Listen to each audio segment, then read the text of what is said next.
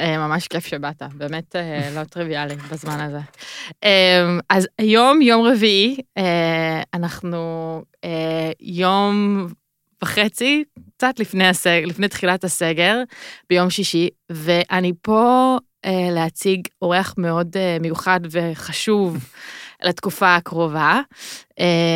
אז אמנם הסגר להרבה מאיתנו מעלה ככה רגשות אולי שליליים, אבל יש מישהו שדווקא חושב שההזדמנות הזאת אה, לשבת בבית אה, ולהיות כביכול כלואים היא דווקא הזדמנות לפתח חזון אישי. אז דן תימור, אה, חוקר ומאמן בתחום של זוגיות, נמצא איתי פה היום, ואני מאוד מתרגשת לארח אותו כאן בפעם הראשונה. אז דן, איך, איך, איך נפתח את הסגר? אמ, זו שאלה טובה, אני חושב שהסגר הזה קודם כל הוא, הוא לא אותו דבר כמו שחווינו את הסגר הקודם. זה, במידה מסוימת אנשים חוששים מזה באותה מידה, אבל זה כבר לא, אנחנו כבר מורגלים, אנחנו מוכנים, אנחנו יודעים לאן אנחנו הולכים, וגם היתרון שלו שהוא מוגדר בזמן. כלומר, בסגר הקודם נכנסנו, לא ידענו מתי אנחנו נצא, ידענו איך נכנסים אליו, לא ידענו אם ומתי נצא ממנו.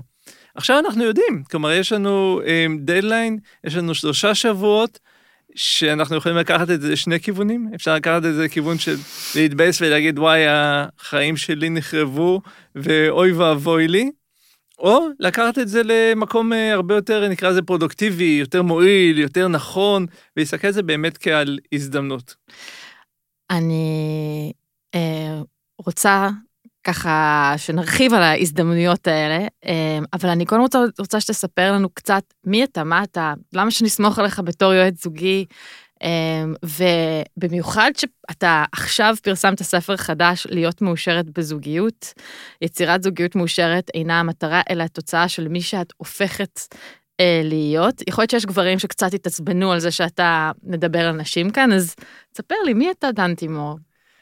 אמ, אז אני קודם כל אה, נשוי לאורטל, אני אבא לשני ילדים מדהימים, ארבל ושיר,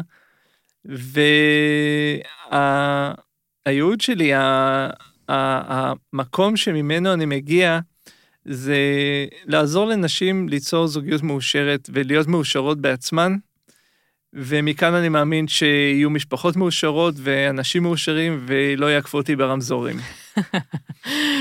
זה, זה המקום שממנו אני מגיע, אני, איך שהגעתי בעצם לתחום הזה, אז uh, תמיד עולות שתי שאלות, איך הגעת לתחום הזה ולמה דווקא נשים. אז איך שהגעתי לזה, זה באמת מהמקום האישי שלי, שאני לא ארחיב עכשיו כאן כי זה באמת סיפור, אבל אם אני עד גיל 30 לא הייתה לי זוגיות, וזה היה לי מאוד מאוד קשה ומתסכל, ובאיזשהו שלב הבנתי שאני לא הולך לכיוון טוב, ואז החלטתי לעשות אה, שינוי ולמדתי כל מה שאפשר ללמוד, כל מה שחשבתי שיכול לעזור לי ללמוד, אה, כדי להצליח בתחום הזה, ו...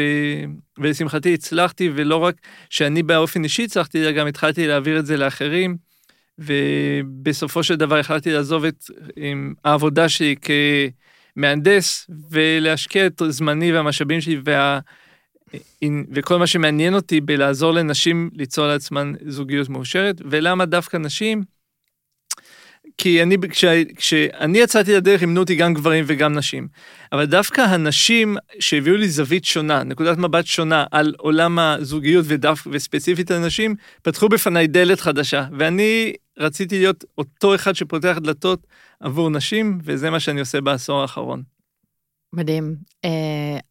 אני רוצה ככה לקחת את הזמן הזה שיש לנו, כדי לתת לאנשים אה, שמאזינים עכשיו, אה, והמאזינות, אה, קצת כלים פרקטיים בעצם, איך בעצם אנחנו מתחילות להתמקד על ה- להיות מאושרת. הרי כל חברה רווקה שלי, או גרושה תגיד לי, עזבי עכשיו מאושרת, תני לי את הבית, תני לי את הגבר, תני לי את הילדים, תני לי את ה...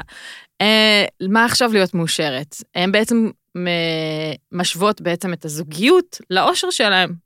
הרי, אז בוא תספר לנו קצת למה בעצם שהיא תתחיל להתעסק בעצמה בלהיות מאושרת. כן, זה נכון, אנחנו תמיד רוצים את התוצאה. אנשים רוצים את התוצאה, רוצים את הכסף, רוצים את הזוגיות, רוצים את החברים, רוצים את העבודה הטובה, הם רוצים את, ה, את התוצאה, אבל אנשים שוכחים שמה שמביא את התוצאה זה מי שאנחנו. כל המחקרים מראים, וגם מחקרים בעבודה, שאנשים שמתקדמים במקומות עבודה זה לא המוכשרים יותר, זה אלה שבאו עם הגישה הטובה יותר, החיובית יותר, הפרודוקטיבית יותר, היוזמת יותר.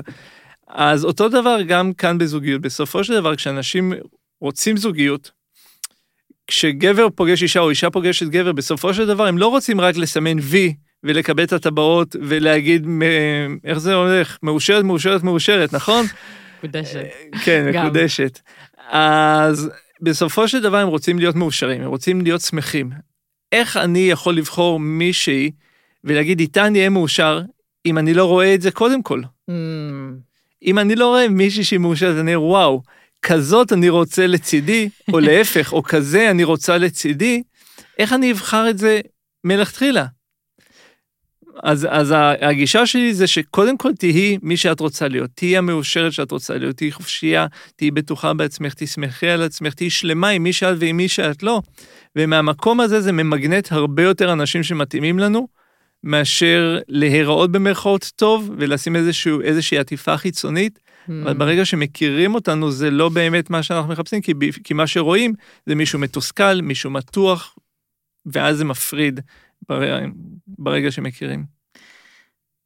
אז אנחנו עכשיו הופכות להיות מאושרות אה, לפני בכלל שאנחנו פוגשות את הבן או בן הזוג. איך זה, איך זה מתחיל לך, אה, מה שאתה מגדיר בעצם אה, הגדרת חזון, כן. איך, אני, איך אנחנו בעצם מתחילים לעשות את זה? אני חושב שאנחנו בתקופה הכי מדהימה לקבל בסגר של שלושה שבועות, ממש הכי מדהימה.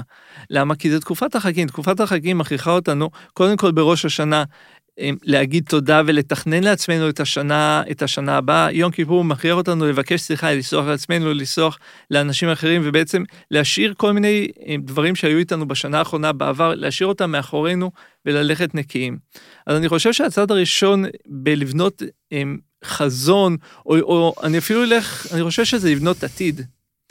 כי עתיד בנוי גם מחזון וגם ממטרות. Mm-hmm. אז אני חושב שזה לבנות עתיד ולשבת שנייה, עכשיו אנחנו נכנסים לאיזשהו סגר, מי שעובד יותר, מי שעובד פחות, אבל זה זמן עם עצמנו, לעצור שנייה את הטירוף שאנחנו חיים בתוכו, ולהגיד מה אני באמת רוצה לעצמי.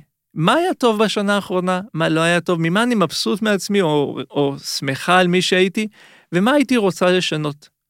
ומהמקום הזה שאנחנו מציבים לעצמנו מטרות לשנה החדשה, גם מטרות חיצוניות כמו אני הייתי רוצה את השמלה הזאת או את הקריירה הזאת או את העבודה הזאת או את הבן זוג הזה, גם מטרות פנימיות, אני רוצה להיות הרבה יותר רגועה, אני רוצה להיות הרבה יותר שלמה עם עצמי בשנה הקרובה, ולקבל החלטות.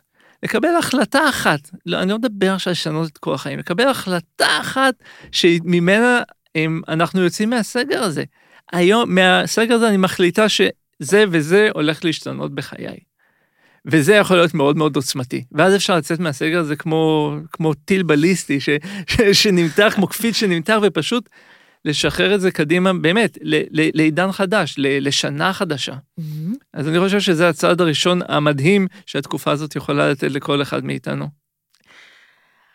אז אני מקבלת ומיישמת את ההחלטה, אה, ואתה אומר, גם אם ההחלטה הזאת יכולה להיות משהו הכי פשוט כמו אני אה, מפסיקה לראות סדרות בנטפליק, בנטפליקס, אמ, או אני מוצאת לעצמי תחביב חדש אה, שגורם לי, אה, שמעניין אותי.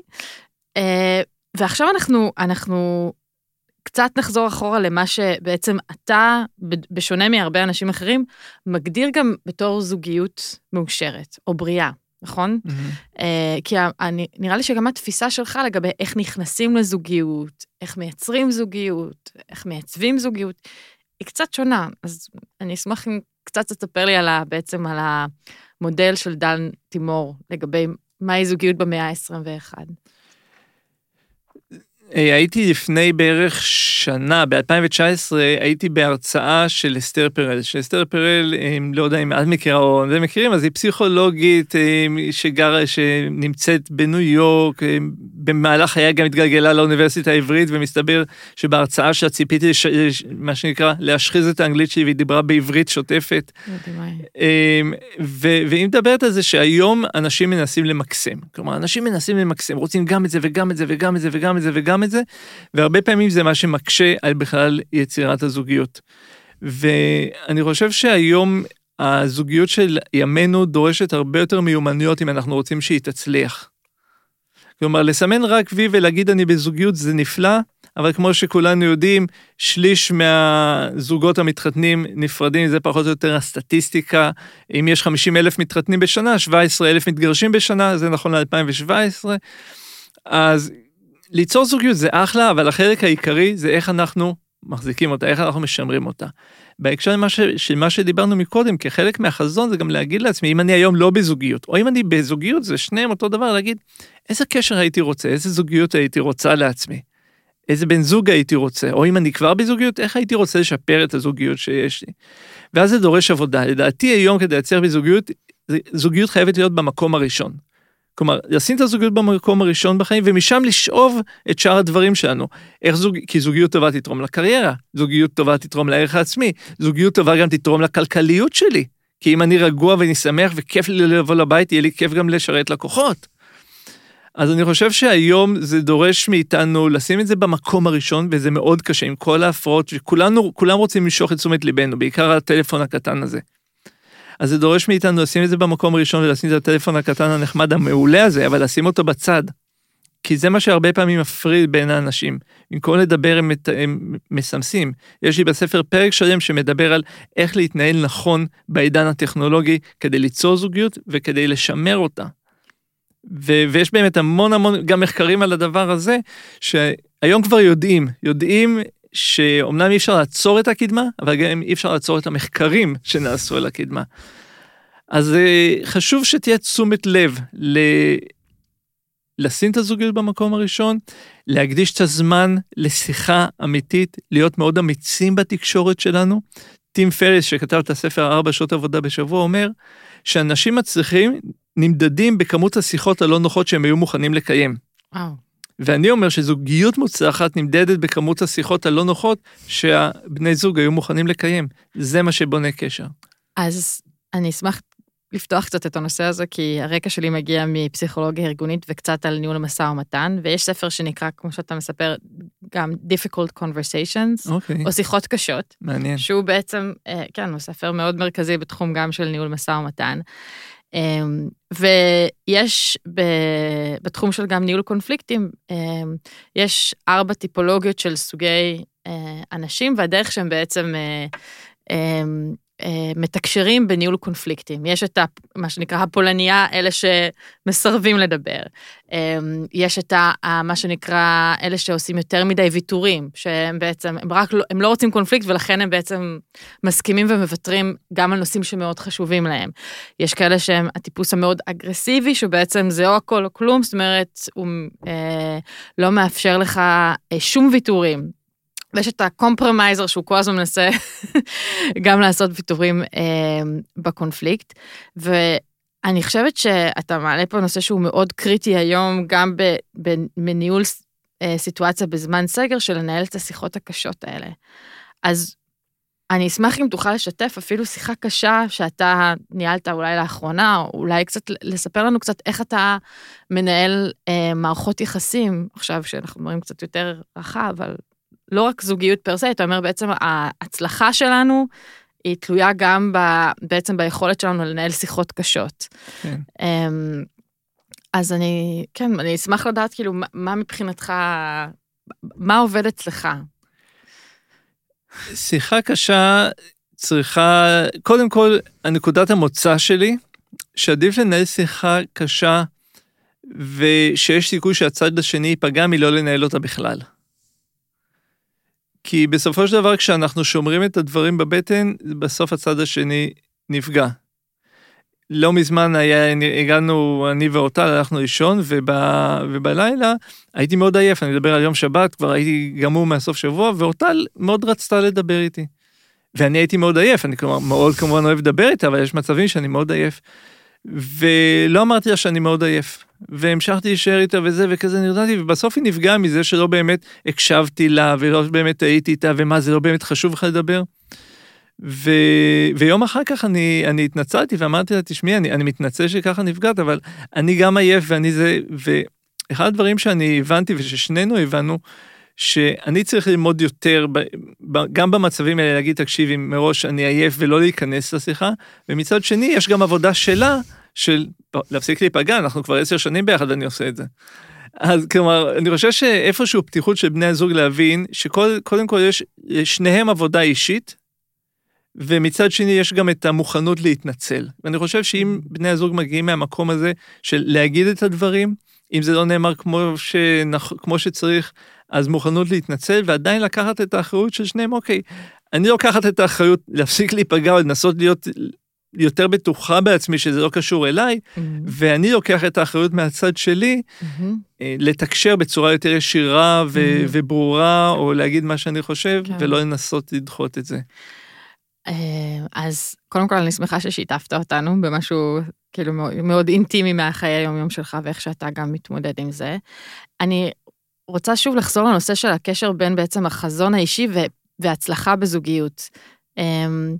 כי התחושה היום, ונראה לי שגם אסתר, אסתר פרל מדברת על זה קצת, זה בעצם הנושא הזה של ההפרדה של העצמי, של אני, מהבן זוג שלי, אמ, בין אם זה בקריירה ובחיי היום-יום, פתאום בעצם אנחנו מאוד מתחילים לפתח את העצמי. אמ, ואיפה המקום בעצם ש... מה בעצם היום אנחנו צריכים לחפש בבן זוג? אם כבר לא יותר המקור לאושר שלנו, אז, אז, אז על איזה סוגים של מילות תואר אנחנו כן יכולים לדבר? האם הוא חבר טוב? האם הוא, האם הוא פשוט אה, מישהו שאנחנו מתייעצים איתו על נושא הבית? אז איפה בעצם המקום של אותו מי שפעם היה בן זוג וכביכול שותף לכל הממדים בחיים שלנו, היום בעצם יש לו פתאום תפקיד אחר. Mm-hmm. ו... בעבר באמת הבני זוג זה היה גם עניין של סטטוס וגם עניין של כלכלה. היום האנשים הרבה יותר עצמאיים, גם נשים גם גברים הרבה יותר עצמאיות, כך שלא באמת צריך את הבן זוג בשביל הכלכלה או בשביל הסטטוס החברתי. אבל אני חושב שההגדרה של מה בן זוג עבורי זה, זה משהו שהוא מאוד אישי. כל אחד, אה, אני גם לא חושב שזוגיות זה, זוגיות זה לא פתרון לאושר, ברגע שנכנסים לזוגיות ויש ילדים מבינים את זה מהר מאוד, שהאושר הוא מאוד רגעי, החתונה עוברת אחרי שלוש שעות, וזה מאוד רגעי. מה שיהפוך אותנו למאושרים זה אנחנו. זה אנחנו.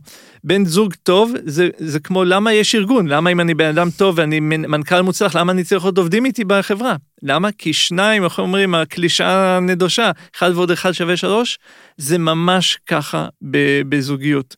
שיש מישהו שמעצים אותך, מישהו שדוחף אותך, מישהו שמכיר אותך בביץ ובבית שלך, שאף אחד בעולם לא מכיר אותך, ו- ואומר לך בימים קשים שברור שאתה מסוגל וברור שאתה מצליח, או שאומר לך ש- שאת מסוגלת להכל, ובואי תתייעצי איתי ונחשוב ביחד איך נעשה את זה. אני חושב שהדברים האלה הם פרייסלס. ו- ובשבילי אישית, זה שווה הכל. אז עכשיו אתה נוגע בנקודה חשובה, שהיא בעצם מה מבדיל שותף או בן זוג טוב משותף או בן זוג פחות טוב? זאת אומרת, כל אחד מאיתנו יכול להיכנס למערכות יחסים, אה, והנה אנחנו היום יותר מבעבר, אנחנו בוחרים אולי שלא למהר אה, לייצר זוגיות כמו פעם. אז אולי תוכל אה, קצת, מה הם קווי המתאר שלך של, אוקיי, זוגיות מאושרת, בריאה, לעומת... ברגע שדיברנו בהתחלה על חזון, חזון זה איזשהו כוכב צפון, כמו מי אני כאן בעולם, מה באתי לתת בעולם, מה אני יכול לתת, מה הערכים שלי, זה, זה כן. פחות או יותר מי, מי שאני בעולם. ברגע שאני יודע מי אני בעולם ומה באתי לתת ומה היכולות שלי ומה, ומה המשימה שלי, שזה לא צריך להיות דברים גדולים, כמו אני אוהב לעזור לאנשים להרגיש יותר טוב. ברגע שאני נמצא פרטנר שגם הוא אוהב את הדברים האלה, יש מאוד סיכוי שתהיה לנו פה שפה משותפת ושנוכל לעשות את זה ביחד. כך שאני חושב שבן זוג טוב, קודם כל זה מישהו שיש לו את אותן כוונות שלי, שזה כמו שני חצים שנורים לאותו כיוון. ואני רואה שאוקיי, גם אם הם לא בדיוק, אבל הם, הם באותו כיוון. אז אני חושב שזה התחלה טובה של לראות שאוקיי, הפרטנר או הפרטנרית האלה, הם כאלה שאני יכול לרוץ איתם. מישהו שאני יכול לרוץ איתו ולשחק איתו את המשחק. מעולה. אז מה, מה אם מישהו יכול להגיד, למה חזון אישי, למה לא חזון זוגי? אז אני אומר גם וגם, אני אומר, נתחיל בחזון זוגי, נתחיל במי אני ומה אני. החזון הזוגי נגזר ממי שאני בעולם. כלומר, ברגע שאני רוצה להגשים חלומות לעצמי ולאנשים אחרים, אז בחזון הזוגי שלי אני ארצה אולי שהזוגיות שלי תעזור בהגשמת החלום הזה. אז אני חושב שזה גם וגם, זה גם מי אני בעולם, כי אני גם אינדיבידואל, שגם בתוך הזוגיות אני עדיין רוצה להגשים את עצמי, אבל אני גם חלק ממערכת שאני רוצה שהמערכת תגשים את עצמה ביחד. מעניין. אז אה, אני אספר לך סיפור, אה, אה, אנקדוטה אישית, שאני חושבת שלפני שנתיים יצאתי עם עורך דין מאוד מוצלח, וניסיתי ככה לבחון בהתחלה, האם הוא, האם הוא מתגייס לחזון שלי? ושאלתי אותו, שאלתי אותו להתחלה, אני, אם אני אהיה ראש ממשלה, אתה, אתה תתמוך בי, אתה זה? אז הוא אמר לי, מה זה יצא לי? מה, מה זה ייתן לי? הוא ישר רצה להבין מה, מה, מה, מה הוא יקבל מזה, ואז קצת הבנתי שהוא, אולי האינטרסים שלי והאינטרסים שלו הם לא, לא מקבילים. כן, אמ, כן. אבל השאלה היא גם כשאתה מייצר את החזון האישי שלך, האם על ההתחלה סיפרת למי שהיה אשתך, כן. מי אתה ומה אתה? זאת אומרת, על ההתחלה באת ושיתפת אז איתה. אני אגיד לך, אנחנו כשנפגשנו בדייט הראשון שלנו, אה, ישבנו ליד נחלת בנימין בקפה דיניץ, שכבר אין לי מושג אה, מה קרה איתו. ואנחנו יושבים שם, ואני אני, בתקופה הזאת בשיא האימונים שלי, בשיא הקורסי אימון, ומתלהב, ובאמת כבר um, עברתי הרבה, הרבה נשים שיצאתי איתן, ואני יושב מולה, ואני מאוד ככה מתרגש ושמח שהיא יושבת מולי. ואז אני אומר לה, את יודעת, טורטל, אני, אחד החלומות שלי זה לעזור לבני נוער שבאים ממשפחות קצת יותר קשות, להראות להם שאשכרה הכל אפשרי בשבילם. וככה אמרתי עם האנרגיה הזאת. לימים, זה אחד הדברים היחידים שהיא זכרה מהדייט. וואו. כי זה מאוד דיבר אליה. עכשיו, לא אמרתי את זה כדי להרשים אותה, אמרתי את זה כי איפשהו זה השתלב בשיחה, שדיברנו על דברים גדולים שאפשר לעשות בחיים, וזה יצא ממני באופן טבעי. אז כשאנחנו מאוד מחוברים לחזון ומתחילים לדבר אותו, אנשים שהם, איך אומרים, הם, אנשים שהם דומים נמשכים אלינו, נכון? יש את הביטוי הזה. אז זה מה שזה מושך אלינו. כשאנחנו על החזון שלנו ואנחנו מתחילים לדבר אותו, אז התלהבות יוצאת מאיתנו. וכשאנחנו מתלהבים, זה מושך אלינו איזושהי אנרגיה מסוימת. אז אנשים שמתלהבים נמשכים ואנחנו הולכים ביחד. וזה אחד הדברים שאני מאמין שחזון טוב מביא לנו אנרגיה, והאנרגיה הזאת היא מדבק, מדביקה אלינו עוד אנשים שהם כמונו. איזה כיף לשמוע שזה בעצם מה שחיבר ביניכם. זאת אומרת, ה... ו... וזה בסופו של דבר יתרגם לאיזשהו איזשהו מעשה או... כן, ל- ל- לא מזמן, לפני בערך שנתיים התנדבתי, יש פרויקט ניצוצות, שבו הם באים אנשים לבתי ספר ומראים להם, אז לימדתי כיתה, 12 ילדים בכיתה ט', על איך להגשים חלומות, ולפעמים יש לנו חלום מאוד גדול, ואיך שאנחנו מגיעים, אני מוצא את עצמי שעה בתוך הכיתה, כיסא עף לכאן, oh ילדים צועקים זה, ואני אומר, חבר'ה, תראו, לפעמים החלומות ב vision נראים הרבה יותר טובים במציאות. תיזהר מהחזון שאתה מייחל לעצמך. כן. אמ, מה שאני מאוד אוהבת אצלך גם באימונים, זה הנושא הזה של להרים אנרגיות. ובמיוחד עכשיו בסגר, אני מרגישה שאנחנו צריכים להרים אנרגיות. אתה רוצה לספר לנו קצת מהם הדרכים שלך להרים אנרגיות, להרים אנרגיות עם בני זוג? יש, יש כמה דברים, להרים אנרגיה זה יכול להיות ברמה הכי פשוטה לקרוא ספר טוב. אוקיי, אז אם יש ספר שאני דיברתי איתך עליו לפני כן, על של הרשימה של יובל אברמוביץ' שהוא מעולה, ספרים של פאולו קואלו, של אה, הנזיר שמכר את הפרארי שלו, סרטים טובים כמו Yes Man או, או בחזרה לעתיד שראיתי לאחרונה, זה, זה דברים קלילים נחמדים שמרימים, זה ברמה הבסיסית. הדבר הבא שמרים אנרגיה זה, זה פעילות פיזית. אוקיי, אנחנו רצים, אנדורפינים מוזרמים. עכשיו יש לנו סגר לייט, כל אחד יכול לרוץ, אין הגבלה לריצה או לפעילות ספורטיבית של יחידים. לרוץ כל בוקר. זה, זה, זה שומר שפיות, זה, זה מכניס אנרגיה, זה, זה מרים אותנו. ולאמיצים שבינינו, מקלחות קרות, פצצה. וואו, את זה לא ניסיתי עדיין, וואו. יש הרבה לא דרכים להרים אנרגיה, ואלה דברים כאילו פשוטים כן. למעשה, לא תלויים באף אחד חוץ מבנו, ומעלים אנרגיה באחריות. אז דיברנו על כל ה... דיברנו על הרבה דברים אופטימיים וחיוביים. אני רוצה שאולי נדבר קצת על ה-do's and don'ts, אולי מה לא לעשות, אולי איפה אנחנו... איפה אפשר לעדן אותנו קצת? איפה המקומות שאנחנו... אתה מדבר גם, אני חושבת, הרבה על חמלה, על compassion, על, על, על בעצם המקום הזה שהוא... אה, על אה, גם הוקרת תודה, על מקומות שהם הרבה יותר רגשיים, אה, שבעצם פיתוח איזשהו סוג של אמפתיה גם כדי להתחבר לאנשים אחרים. אמ, אז אולי קצת ככה, אני יודעת שאתה אימנת, אם לא, אני רוצה להגיד עשרות על, או אלפי נשים, וצברת המון ידע והמון ניסיון.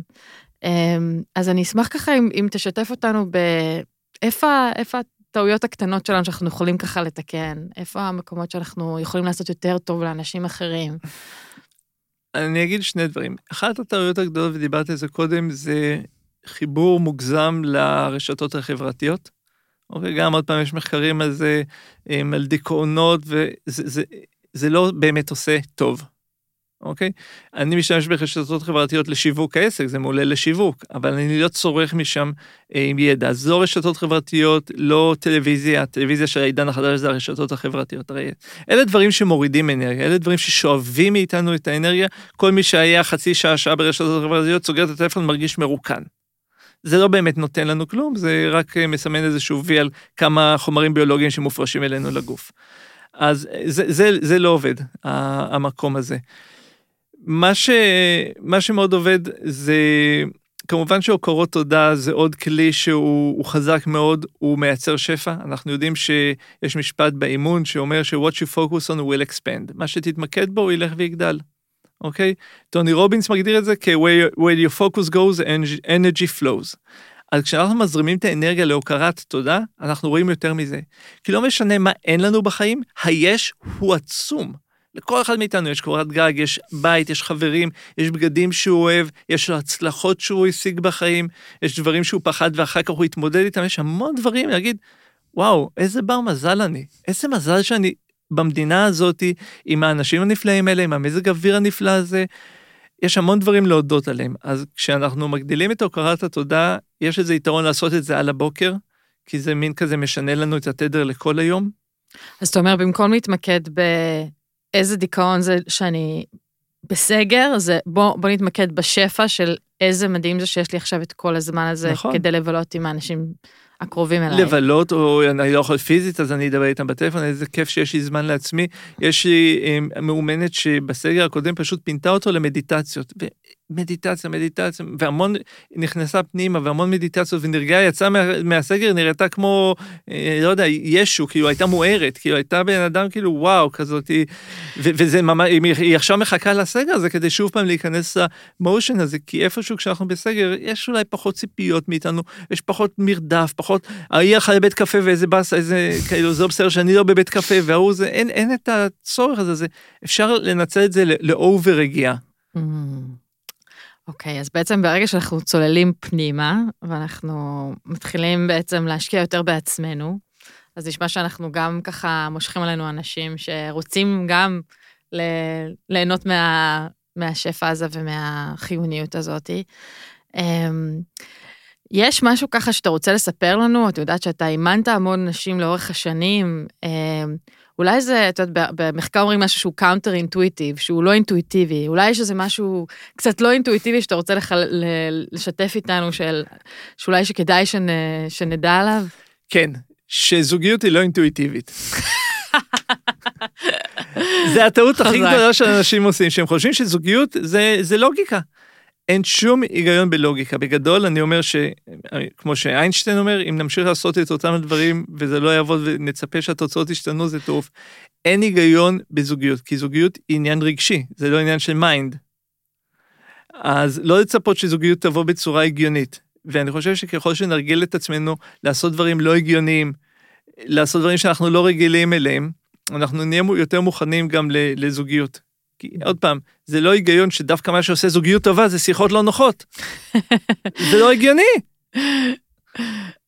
אז אתה אומר שבעצם כל הניסיון שלנו לעשות רציונליזציה לאיך לבנות קשר, ואם היה איזשהו כזה קורס באוניברסיטה, אתה אומר שזה נשמע איזשהו משהו שהוא לא אינטואיטיבי לגמרי, לבעצם איך שדברים מתפתחים. נשמע שדווקא אם נחשוב קצת יותר על התרבות מהמזרח, על, על נשמע שגם בעקבות הטיול שלך בהודו, שפתח לך הרבה מאוד mm-hmm. ככה תובנות. אה, נשמע שזה משהו שהוא הרבה יותר טבעי, שצריך לקחת בעצם, שהוא גם רגשי, הוא גם צריך לייצר אותו בצורה יותר טבעית, שזה לא איזשהו מודל שאנחנו יכולים לחכות. נכון, נכון, אין חוקים, אני תמיד אומר, בזוגיות, החוק הראשון הוא שאין חוקים, החוק השני שחייבים להקשיב לחוק הראשון.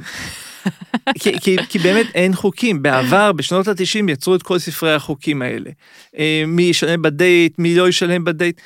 אני אומר, המטרה שלנו היום זה לשבור את החוקים האלה, כי, כי יש עקרונות. כן. מה שעובד זה להקשיב, מה שעובד זה לשתף את עצמנו, mm. מה שעובד זה להיות מוכנים להיות פגיעים, אוקיי? יפה. אבל מה שלא עובד זה חוקים. רק בדייט שלישי אה, יש יחסי מין, רק בדייט חמישי יש את זה ואת זה. לאח, לאחת זה טוב, לאחת זה לא טוב. מתוך שמונה וחצי מיליארד אנשים שיש בעולם, אחת יצרה זוגיות מדהימה שנמשכה 70 שנה כשהם הכירו בבית קפה ועשו, אה, קיימו יחסי מין בדייט הראשון, ו- ואחת אחרת בדייט עשירי ונפרדה בדייט 11. כלומר, אין פה באמת משהו שהוא נכון או לא נכון ברמת הפרקטיקה. זה יותר באמת עבודה פנימית של עצמנו, של להיות מוכנים להיות עם אי הוודאות, שיצירת זוגיות בטח בשבעה דייטים הראשונים זה ממלכת אי הוודאות, אני כותב על זה בספר כמו פרק שלם, כי זה אי ודאות שלמה. ואם אנחנו, קשה לנו עם אי ודאות, יהיה לנו מאוד קשה עם השלב הזה. מרתק. אז איפה אנחנו יכולים למצוא את הספר שלך, דן? כרגע את הספר אפשר אה, רק דרך האינטרנט, דרך האתר דנטימור.קום. אה, בעוד חוד, בעוד שבועיים הוא גם יהיה בפורמט אינטרנטי, לא רק פיזי, ובעוד חודש וחצי גם בחנויות ספרים. איזה כיף. אה, נראה לי שזה יהיה מתנה מאוד מאוד אה, יעילה ויפה אה, לפתיחת השנה. אני אה, מצפה לקרוא את הספר. וטוב, אנחנו לצערנו כבר כמעט מסיימים. אולי בפעם הבאה אנחנו קצת נדבר יותר על, על נישואים ועל על השלב הבא של יצירת מערכות יחסים, אבל אני מאוד שמחה שהגעת אלינו ונתראה בפרק הבא. אחלה, תודה רבה. בכיף.